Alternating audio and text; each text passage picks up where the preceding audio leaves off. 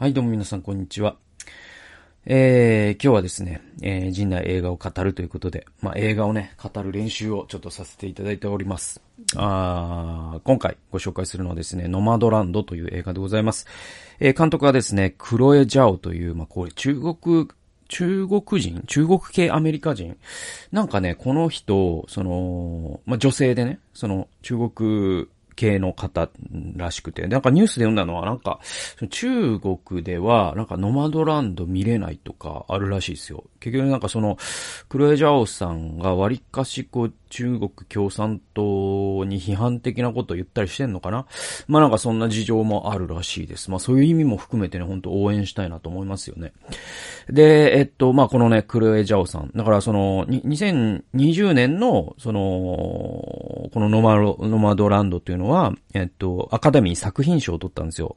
で、えっと、監督賞も取りまして、えー、それから、えっと、主演女優賞ですね、を、フランシス・マクドーマンドというですね、女優さんが撮っております。これアメリカ映画なんですけれども。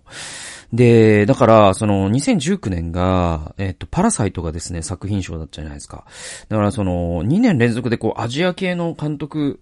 ね、パラサイトだと、えっと、えー、っと、なんだっけ、ポンジュノか。ポンジュノ監督なんで、韓国人ですよね。えー、だからね、本当にね、こう、アジアの時代であり、また、その、女性の時代でもあるなと思うんですよね。えー、だからその、ね、監督女性ですし、フランシス・マクドマンドね、その、女性が主演で。えー、やっぱりね、すごいなと、本当に思いますね。この、ロマドランドという作品。まあ、本当にですね、面白いです。僕2回見ました。で、アマゾンビデオでですね、有料でレンタルしてみましたね。で、本当映画館で本当は見たかったなという気持ちでございます。えー、で、どこから話そうかな。でね、これね、えっと、原作があるんですよ。で、僕原作も読んでるんで、ちょっとその、今回は、その、まあ、映画の話もしながら原作の内容も交えながらですね、ちょっと、えー、話したいなと思います。で、ジョ、えっと、ジョン、原作はノマド、えっと、漂流、漂流する高齢労働者たちという、えー、タイトルで出てるんですよ。2018年に、えー春秋社から出ております。で、これも著者が女性でございまして、えジェシカ・ブルーダーというですね、これジャーナリストの方。えー、この方若いんですけれども、この方が、その、えー、アメリカのね、その高齢、えっ、ー、と、高齢労働者たちって書いてるけど、中心は、えっと、60代、70代のベビーブーマーと言われる方々で、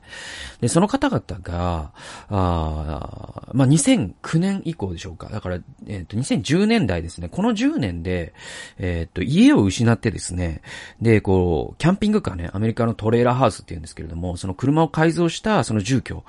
で、えっと、生活しながら、その家のローンが払えなくなっちゃってね。で、何をしてるかというと、こう、季節労働者のような形で、そのいろんな、うんと、この季節はここでこういう仕事があるよ。この季節だとこの仕事があるよ、みたいな感じのことを、こう、季節労働をしながら、日銭を稼ぎながら、定住せずに、えー、こう、生きていくという、そういう姿が、その統計的に何人いるか、本当わからないんですけど、すごく増えてるらしいんです。で、だから、なんか、まあ、ジェシカ・ブルーダーさんも、その、推計でしか言ってないんだけど、もしかしたら、本当に何百万という単位かもしれない。100万人ぐらいはいるんじゃないか、少なくとも、とかっていうことを言っている。えっと、すると、ものすごい数ってことになるんですね。で、家を持たないとね、固定資産税ないですし、えっと、なんだろう、その、ね、まあ、電気、ガス、水道みたいなことで言うと、まあ、ガソリン代だと、あの、プロパンガス代だけでいいんでね、その、トレーラーハウスならね。えー、とか、その、まあ、いろんな、こう、ね、節約になるじゃないですか。えでもそれを、その、えっと、若者ではなくて、高齢者がやっているということに、その、きつさがあるわけですよ。で、ジェシカ・ブルーダーさん、自分で、その、トレーラーハウスをですね、自分で買ってですね、えー、で、その、実際にその季節労働にも携わってですね、そして、その高齢労働者たちと仲良くなっていくんですよ。で、彼らには彼らのネットワークがあるってことがだんだん分かってくるんですね。で、それ何かというと、もちろん SNS を通したそのコミュニティもあれば、あとはですね、その、彼らの、なんていうのかな、あの、教祖と言ったらあれだけど、その、彼らが年に一回集まる大きなイベントがあるんですよ。で、それアリゾナの砂漠で行われてるんですけども、えー、そのイベントの、主催者という人が、なんだちょっと名前ちょっと出てこなかったんだけど、あごめんなさい、すぐに出てこないんだけど、ちょっとヒゲモジャのおじさんで、まあ実際実在する方らしくて、で、その方が、要はその反資本主義みたいなことをね、その YouTube の動画で出してて、それがすごく人気で、で、そのこの資本主義のね、そのラットレースからみんな抜けようぜと。で、それを抜ける方法はただ一つ、家を手放すんだ、みたいな。で、えっとね、あの、みんなに呼びかける。で、その、彼は、そのトレーラーハウスで生きるということのライフハックなんかもですね、その YouTube で紹介しながら、そしてまたその背後にある思想ですね、やっぱ質素に生きる、この資本主義に踊らされないとかっていうことを発信し続けてる。で、彼が主催するそのアリゾナの砂漠の集会にはですね、もう本当にもう何千というトレーラーハウスが並んでですね、で、大きな一大イベントになるんですよ。で、そこの一番のその目玉は何かというと、キャンプファイヤーを囲んで、そのね、ヒゲモジャのね、そのまあ、グルというか ね、教祖というか、まあ、教師というか、まあね、あの、ノマド高齢者たちが、精神的な支柱にしているその人を囲んでですね、キャンプファイヤーを焚いて、で、彼が語り始めるんですよ。で、その彼の語りっていうのが本当に、えー、この高齢、高齢労働者たちにとって、えー、すごくですね、あの、人生に慰めを与えているという。で、実際そのノマド、あノマドランドですね、映画の方のノマドランドにも、その、彼が確かね、そのヒゲモジャのおじさんも、えっと、本人が登場してるんですよね。これ面白いのが、そのノマド、高齢、漂流する高齢労働者たちに何人かの、えすごく、あの、印象的な、えっと、ノマドワーカーの方が出てくるんですよ。えっと、一番、えっと、えなんだろう、その、著者がね、仲良くなった、あ労働者のね、その、高齢労働者の方がリンダという60代の女性で、で、まあその人生いろいろあったけども、えー、今はその住む場所もなくなっちゃって、キャンピングカーで生活して、えー、いろんなですね、その職を渡り歩いてるという。で、彼女の生活をものすごくですね、この本の中では紹介されてる。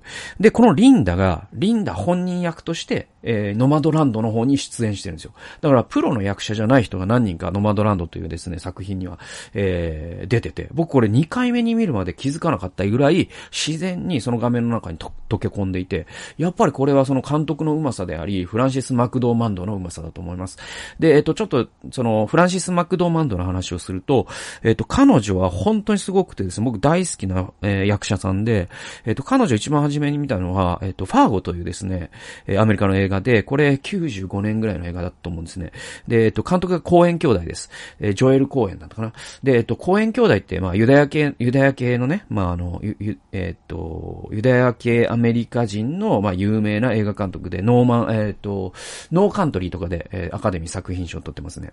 で、えっと、公演兄弟のもう一つの有名な、あまあ、いっぱい有名な作品あるんだけど、ファーゴも相当有名で、で、ファーゴの中に女性警官として、えー、登場するのがフランシス・マクドーマンドなんです。で、実はフランシス・マクドマンドは、その、えっと、確かジョエル公演の奥さんなんですよ。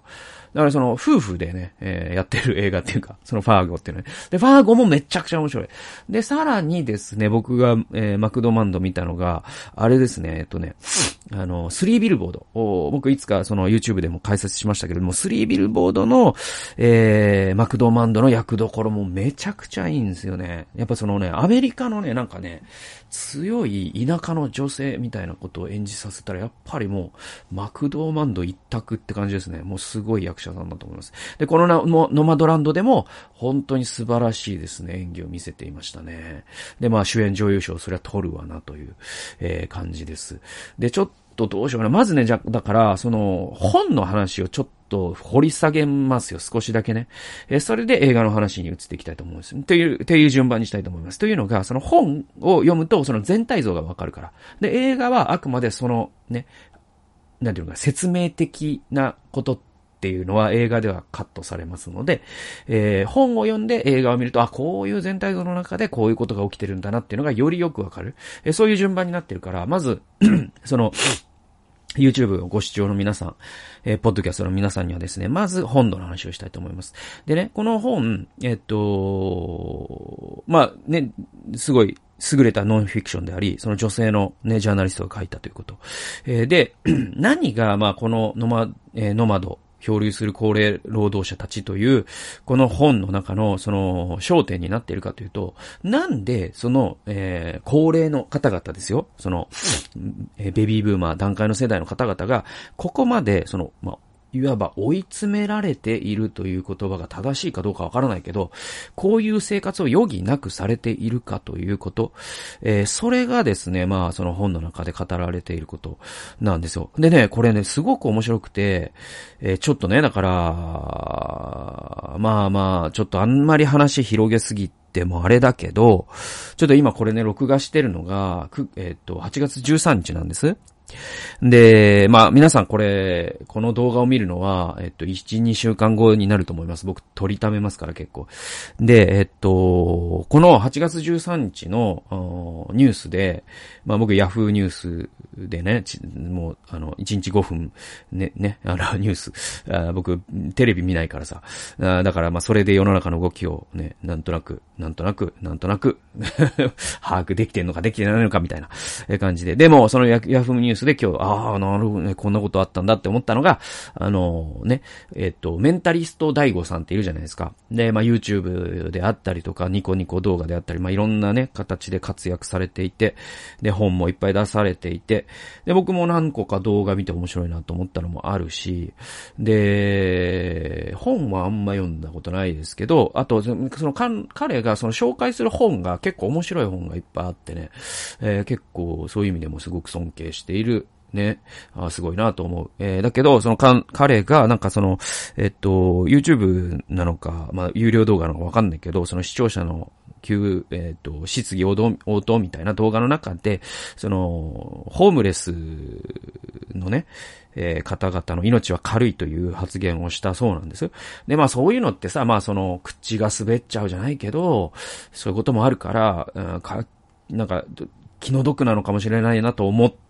たんですよ、一瞬。だけど、えっと、実際その記事を読んでみると結構、その、それに対する言い訳がまたひどかったりするんですよ。つまり、その自分はお金いっぱい稼いでると。で、で、税金もいっぱい納めてる。だから、えっと、あい、ね、そのホームレスの奴らを養っていると言っても過言ではない。でも、俺は生活保護のね、えー、方、ね、生活保護の生活保護費のために税金を払ってんじゃないとかっていうことを言ってたりとかして、いや、ちょっととどうでしょうね。というか、ま、まあ、あの、ね、僕別に思い入れも何もないから、それをおっしゃったらいいと思うんだけど、ただね、その、大悟さんが、その決定的に見落としてる視点っていうのが、やっぱりこのノマドランドとか、そのノマドのね、えー、このノンフィクションにあら、現れていることで、何かというと、今のこのね、その後期、後期産業社会っていうんですけれども、えっ、と、このね、21世紀の社会で、なんていうのかな、あの自分がいつホームレスになるかわからない。自分がいつ生活保護受給者になるかわからない。いつなってもおかしくないと思いながら戦々恐々としてですね、今日なんとか生きているという人がどれだけたくさんいるかということがおそらく大悟さんには見えていなかったんだろうなということだけは確かに言えると僕は思います。えー、で、僕もその一人ですから、いつホームレスになってもおかしくないなと思いながら僕も生きています。今日まで生きてきました。で、おそらくその大悟さんにそのお金を払ってるね。で、彼もめちゃくちゃお金儲けてて、それはその有料ニコニコ動画とかのね、えっ、ー、と、会費とかがもうもうめちゃくちゃボロカス儲かるわけですよ。でもそれってね、そういう、それに月500円とか課金して見てらっしゃる方々の、おそらく99%ぐらいは僕と同じように、いつ自分がホームレスになってもおかしくない。いつ自分が、ね、生活保護受給者になってもおかしくない。でも、そのせ、ね、日々、もう少しね、ええー、まあ、大悟さんなんかだといろんなライフハックとか教えてくれますから、そういうことを学ぶことで、なんとかこの社会にしがみついていこうという方々だったという、その自分の顧客と、その自分がいる場所の違い、もう、途方もない断絶というものに、もしかしたら大悟さんは気づいていなかったのか、その時たまたま忘れていたのか、どちらかだ、なんじゃないかなと思います。だからあれだけ炎上するんであって。ね。えー、っていうことなんじゃないかなと思う。で、えー、っと、このノマドランドの話に戻ると、その、ね、あの、移動型季節労働者の高齢の方々ね、えー、段階の方々ですよ。で、この方々に、えっ、ー、と、この、ジェシカさんでいう方かな？えっとね、ジェシカ・ブルーダーさんね。えー、この人が、その自分も、うこえっ、ー、と、彼らの仲間入りをして、いろいろ取材をしていく中で分かったのが、彼らって、じゃあ何の仕事してたんですかっていうと、みんな、まあもちろんね、そのいろんな、あの、リンダさんなんかだとなんかホテルで働いてたり、まあいろんな、その、し、ね、あの、子育てもシングルペアレントとしてして、で、子供が落ち着いたらまた別の仕事をしてとかなんだけど、えっと、ものすごいですね、企業の重役だった方もいるし、もう誰もが知っている会社で働いてらっしゃった方もいるし、えー、もう一番ね、儲かってた時はもう年、年収が億を超えてた方もいるし、なんと、えー、その中には、えっ、と、アメリカリカのマクドナルド社の副社長だった方もいるんですよ。だからそういう方ですら、まあ家を手放してトレーラーハウスで生活しなければならない日が来るかもしれない。これぐらい、その社会の保障というものが、身分の保障というものが、社会になくなったこの新自由主義の世の中で、人々がどれぐらい恐ろしい思いをしているのかということを、もしかしたらその大悟さんは、ちょっとお金を儲けすぎて忘れちゃったのかもしれないなということは、ちょっと思いました。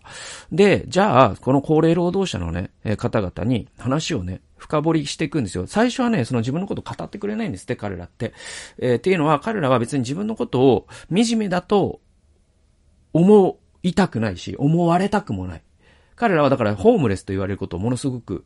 えー、嫌います。だから自分はハウハウスレスであり、あえてハウスを持たない生活をしてるだけであって、ホームレスじゃないんだぜって言ってるんですよ。で、実際ホームレスでもないし、で、彼らは自分の意思で家を手放して、そういう生活をしてるんでね。で、じゃあ、で、だからあんまりその自分の、その、なんでこうなったかという経緯について話してくれる人は少ないんだけど、仲良くなると話してくれるんですね。そうすると、ある一つのことが共通して出てくるんです。それは何かというと、リーマンショックなんですよ。はい。これが原点なんです。2008年のリーマンショックですね。えー、これによって、ある方は、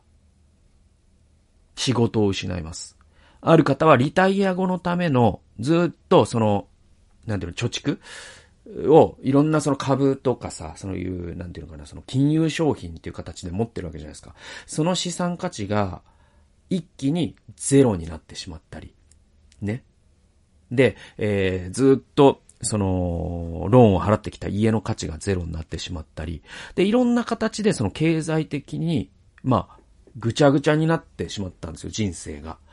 で、そのリーマンショックということを機に、彼らは、まあ端的に言うと共通するのが、住宅ローンを払い続けられなくなってしまいます。そして、老後のための蓄えが、まあ、ゼロになってしまうんですよ。つまり、だから彼らって、そのずっと、こういう風に生きてればね、その自分の親父もそうしてきた、自分の兄貴もそうしてきたっていう、こういう風に生きていけば、その老後も悠々自適に生活していける、いけるっていう風にちゃんと計画してた。ね。無計画な人々じゃないんですよ。でもちゃんと計画してたんだけど、人生の後半に、えー、リーマンショックという大きな事件があったことで、まあ、そのルール改変みたいなことが行われて、路上に放り出されたわけです。はい。で、この方々が、じゃあ今何をして、ね？例えばそのマクドナルド社の副社長もその中には入る。入ってる。えそういう方々が、じゃあどんな今仕事をしているかというと、もちろんいろんな仕事があるんだけど、えー、この本の中で出てくる仕事は主に3つなんですよ。1つが、アメリカのたくさんの国立公園があるじゃないですか。その中の、そのレンジャーっていうね、専門職は、まあもちろんその憧れの職業なんだけど、その中の国立公園を管理する、その、だからその若者がビールを飲んだ缶を捨てたりとか、その簡易トイレの掃除をしたりとか、もういろんな管理する人いるんですが、そういう用務員さんですね。この季節労働者っていうのが一個。えもう一つがですね、農、えー、農業です。えー、っと、だから天才の収穫をしたり、じゃがいもの収穫をしたり、トウモロコシの収穫をしたりっていうのは、これ、繁忙期には季節労働者を必要としますから、そういうところに行って、この州で今はトウモロコシやってるよっていうと、そこに集まる。という形ですね。三つ目が、アマゾンの倉庫なんです。はい。で、これをキャンパーフォースと言うんですけど、これ何かっていうと、アマゾンってね、そのブラックフライデーって言ってですね、そのアメリカのその12月の感謝祭の時に、えー、っと、あ、11月？まあ、いや、ごめんなさい。まあ、あの、ブラックフライデー、まあ、クリスマ、クリスマスシーズンですわ。で、その時に、えー、っと、あのー、ものすごくそのアマゾンの注文っていうのが増えるんですよ。ね。えー、で、その時にもう全然人手が足りないから、この1ヶ月だけとか、この2ヶ月だけとにかく働いてくれっていう、その労働があるんですよ。アマゾンの倉庫のね、求人がある。で、このノマド労働者たちはそれにめちゃくちゃ都合がいいじゃないですか。来てくれるし、そしてその、住居を用意する必要もないから。ね、駐車場だけ置いとけば、アマゾンはあと自由にやってください、働いてくださいと。で、えっ、と、ね、日前にお渡していけばいいわけですから。で、それが、あこの3つなんだけど、まあ一番やっぱ印象的なのは Amazon の倉庫で、189ページにその Amazon のね、倉庫のね、様子が書かれてるんですけども、めちゃくちゃきつい仕事なんですよ。もう1日20キロぐらい歩くんですって。で、もう検証炎にもなるし、もうえげつない労働なんです。で、じゃあ、1日いくらぐらいもらえるかというと、100ドルとか、150ドルとか、まあそれを高いと言えるのか、どうなんでしょうか。もっと払った方がいいんじゃないんでしょうか。ベジェフ・ベゾスさんと僕は思いますけれども、189ページ。えー、バーブとチャックはクォーツサイトに着いた時、まだキャンパーフォースで3ヶ月の疲れを引きずっていた。他のスタッフと同様、この2人も3つの試練に直面した。第1の試練は身体的疲労だ。これ荷物を持ち上げ、体をひねり、腰をかがめ、えー、伸び上がって高いところに手を伸ばす。それを10時間繰り返したら、それまで存在すら知らなかった筋肉が一斉に悲鳴を上げたわ、と、バーブは振り返った。2つ目は、カフカ的な狂気だ。えー、商品を入れるスペースが残っている瓶を探して45分間歩き続けた後、バーブは深呼吸、深呼吸と、繰り返し自分に言い聞かせないと正気ではいられなくなったという。彼女はあの倉庫をアマゾン動物園、アマズーと呼んでいる。えー、っと、これだからこれもう、あまりにもこの、その光景が不条理で、気が狂いそうになるんですって。え、三つ目は寒冷地仕様ではないキャンピングカーの中で氷点下の気温に耐えることという、文字通り生き残りをかけた戦いだった。水の供給は断たれていた。フィルターが凍って破裂したからだ。続いてポンプも壊れたので、チャックは勝利の、修理のために1日分の仕事を不意にしたという。だからその、ね、冬ですから。で、アマゾンの倉庫って確かミネサタとかにあるんでね。で、そうするとめちゃくちゃ寒いじゃないですか。その中で、その、の、えー、高齢労働者の方々ね、車からアマゾンの倉庫まで歩いて出勤するんですよ。やっぱ10分15分かかるんですね。で、えー、っ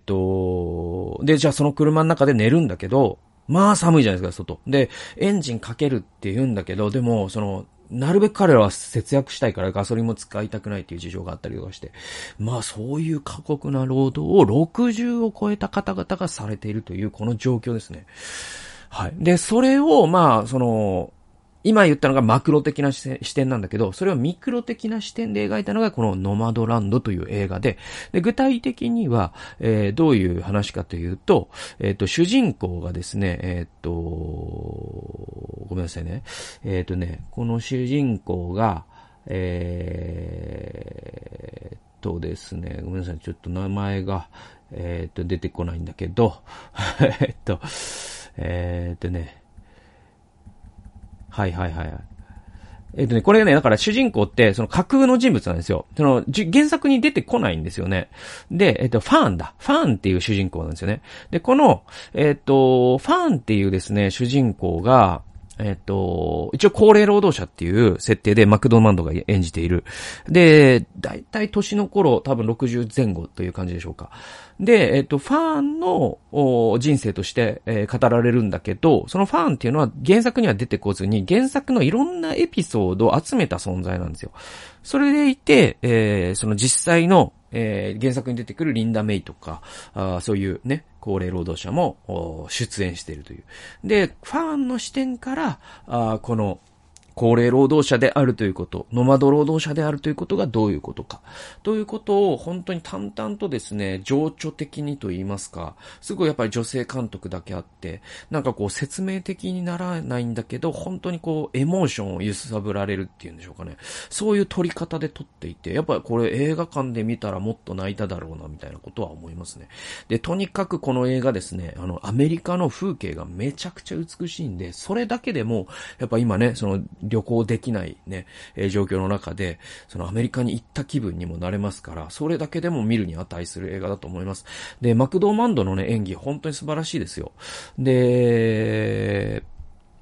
さっき言ったように、ファーゴも素晴らしかったし、スリービルボードも素晴らしかったし、で、このノマドランドだと、あのな、なんかね、本当にね、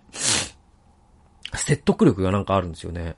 で、なんかね、アメリカにこの、こういう女性ってきっといるだろうなっていう、身体性の演技なんですよね。なんていうの、その、声とか、セリフ回しとか、表情とか、そういう演技、顔の演技、もちろん顔の演技もすごいんだけど、でもやっぱりなんかこう、体がね、もう演技してるんですよね。で、演技だと感じさせないんです。そこにいるって感じがすごいなと思います。天才だなと思いますね。で、あの、ファーンという人のね、その、演じてるんだけど、やっぱ本当に体当たりなところもあって、例えばさ、その、すごいシーンだなと思ったのが、あのね、その、まあまあ、こういう話するとあれだけど、えっと、あれですよ。そのトイレですよ。ね。で、ね。まあ、1000万とかするキャンピングカーならば、トイレついてるじゃないですか。でも、彼女、彼らのね、その、ライトバンとか、プリウスとかでやってる人もいるらしいから、だからそういう改造したあバンには、えっ、と、トイレついてないんですね。じゃあどうするかっていうと、その、なんだ、10ガロンとかのバケツの中に、まあ、用を足して、で、それを、その、ちょっと、野に捨てるという、そういう形で。で、その、ね、ファンがお腹を下してなんか変なものに当たっちゃって、で、まあ、その、バンの中で、えっ、ー、と、バケツに用を足すというシーンとかがあって、なんかそういうのとかをね、なんていうかな、その女優さんがね、するっていう、その体当たり感。なんていうかな、そのなんか、ね、なんか脱ぎゃいいっていうもん、脱いだらさ、すぐ体当たりとか言われるんだけど、女優とかだとね、いや、そうじゃないんだよね。多分ね、その本当の体当たりってこういうことだなって思ったっていうか、なんかもう本当に演じるということに全てをかけてんだな、この人っていう。本当に感動しましたね。あの、だから、そのトイレシーン、トイレシーンにあんなに感動するとは、みたいな。感動っていうのとも違うんだけど、やっぱその、高齢労働者たちの追い詰められ方を、その、表現するにはあのトイレシーンはやっぱ必要なんですよ。そ、そしてそれをやっぱりさらりと演じてしまえる彼女の凄さっていうかね。で、また、えー、この映画の魅力で言うと、その女性的な視点なんですよね。で、このアジア系の女性ですよね。だから、アメリカの中で、ハリウッドって結構 まあ、まあ、ミートゥー運動からもわかるように、結構その親父が幅を利かせてる業界でもあるんですよ。ね。えっ、ー、と、高齢の白人男性ですね。で、そういう人によるパワハラ、セクハラがやっぱ告白されたっていうのが MeToo 運動だからね。えー、だけど、その中でもアジア系でさらに女性という、もう二重にマイノリティの方ですよ。で、その方が監督だからこそ、すごくそのアメリカ的なる、そのアメリカのステータスクオ、えー、いわゆるその体制というものからは見えてこない、その上から見るアメリカじゃなくて、下から見上げるアメリカっていうんですかね。なんかそういうものをですね、すごく、あのー、描けている。さらになんかね、こう、この映画ってだから、ああ、なんか女性が撮ったんだなっていうのは、やっぱり、なんか見るとわかるんですよ。それって何かっていうと、こう、ロジカルに説明できないんですよ、この映画って。でも、その感情の一貫性があるんです。感情のフローが邪魔されないという構成になってるんですね。だからそういうのがやっぱり、すごい女性でしか撮れないんだろうなというふうに。やっぱ21世紀って女性の時代なんだろうなみたいなことを僕は思いました。で、まあ最後はさっきちらっと言ったように、その、ロードムービーでもありますから、この本作は。やっぱりですね、この、アメリカの自然の素晴らしささですね。それが本当に感動します。で、アメリカバイソンをですね、車からファンが見るシーンとか、そしてファンがですね、その、アメリカ杉、セコイアの木に抱きつくシーンとか、ちょっともう、理由はわからないけど涙が出そうになりました、僕は。はい。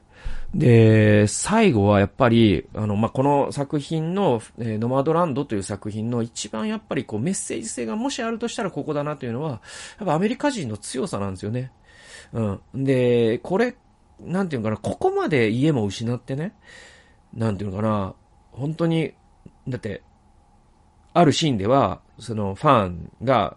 えっ、と、以前、あの、以前学校で教師をしてたんですよね。で、学校で教師をしていたファンに、えっ、と、以前の教え子とばったり出会っちゃう時があるんですよ。地元を通りがかった時にね。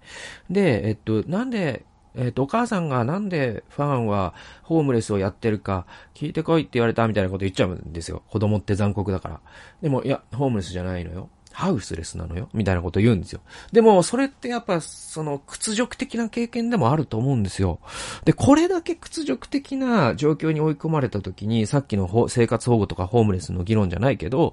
本当にこう、まあ、僕らなんかだとというか、もし日本人とかだとなんかこう、卑屈になっちゃったりとかさ、ね、なんかこう、ジメジメするというか、社会への恨みつらみとかさ、そういうものになんか囚われてね、動けなくなっちゃうっていう感じが、僕はあるんだけど、